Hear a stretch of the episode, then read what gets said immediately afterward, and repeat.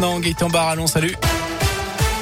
Bonjour Jérôme, bonjour à tous. Elle a une cette grosse frayeur. À saint deux enfants de 3 et 6 ans disparus hier après-midi dans le quartier de Terre-Noire alors qu'ils faisaient de la trottinette. Selon le progrès, la police et les pompiers ont été mobilisés pour les retrouver. Et après plusieurs heures d'angoisse, les deux enfants ont été retrouvés sains et saufs à l'autre bout de la ville. Ils étaient dans le tram qui arrive à l'hôpital Nord. Sur les routes, encore un peu de patience sur la RN88. Les travaux menés depuis 10 jours entre Firminy et Pont-Salomon seront terminés jeudi d'après la DIR Centre-Est. La circulation reprendra sur deux voies dans chaque sens au cours de l'après-midi. Ça s'active pour la fête du livre. Vous les avez peut-être aperçus ce week-end si vous êtes passé en centre-ville de saint Les chapiteaux sont en place pour vous accueillir à partir de vendredi, la 35e fête du livre. Ce sera jusqu'à dimanche. Dans l'actu également, le maire de Saint-Égal, Pedrio, se paye Éric Zemmour. L'élu Les Républicains s'est exprimé au journal du dimanche dans une tribune hier.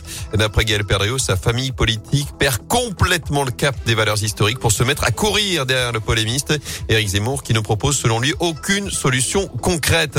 Dans ce contexte, justement, pourquoi les gens ne vont plus voter? Question qui se pose à chaque élection et qui inquiète de plus en plus les politiques, notamment à six mois désormais de la présidentielle. Une mission parlementaire vient d'être lancée.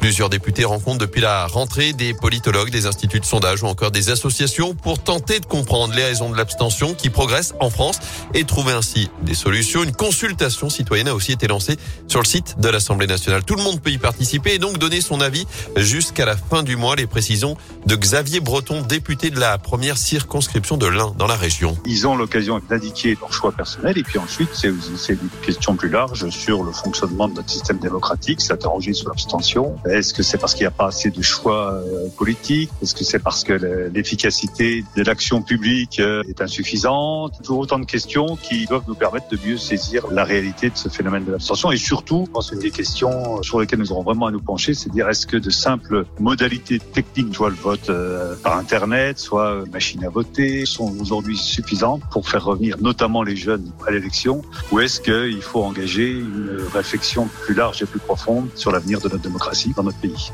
Et pour participer à cette consultation, il faut se rendre sur le site Internet de l'Assemblée. Les propositions de la mission parlementaire seront connues le mois prochain.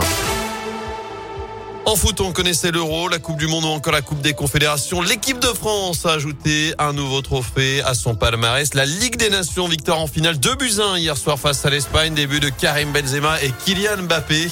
Après l'équipe de France qui succède donc au Portugal, vainqueur de la première édition il y a deux ans. Place désormais à la fin des éliminatoires pour le Mondial 2022. Ce sera le mois prochain. En attendant, d'autres internationaux jouent aujourd'hui. C'est le cas de plusieurs Stéphano, notamment Denis Bouanga qui va affronter l'Angola avec le Gabon cet après-midi. Harold Moukoudi et Yvan Neyou vont affronter le, Mozambique avec euh, le Cameroun.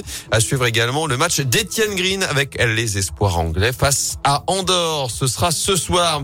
Enfin, il n'y aura pas de quadruplé pour Jordan Sarro. Le Suisse Filippo Colombo a remporté hier la 37e édition eh, du Rock d'Azur. Rendez-vous incontournable la saison de VTT près de Fréjus dans le Var. Jordan Sarro qui finit deuxième. Le Monistronian a pu être le premier de l'histoire à remporter l'épreuve à quatre reprises. On imagine ce n'est que partie remise.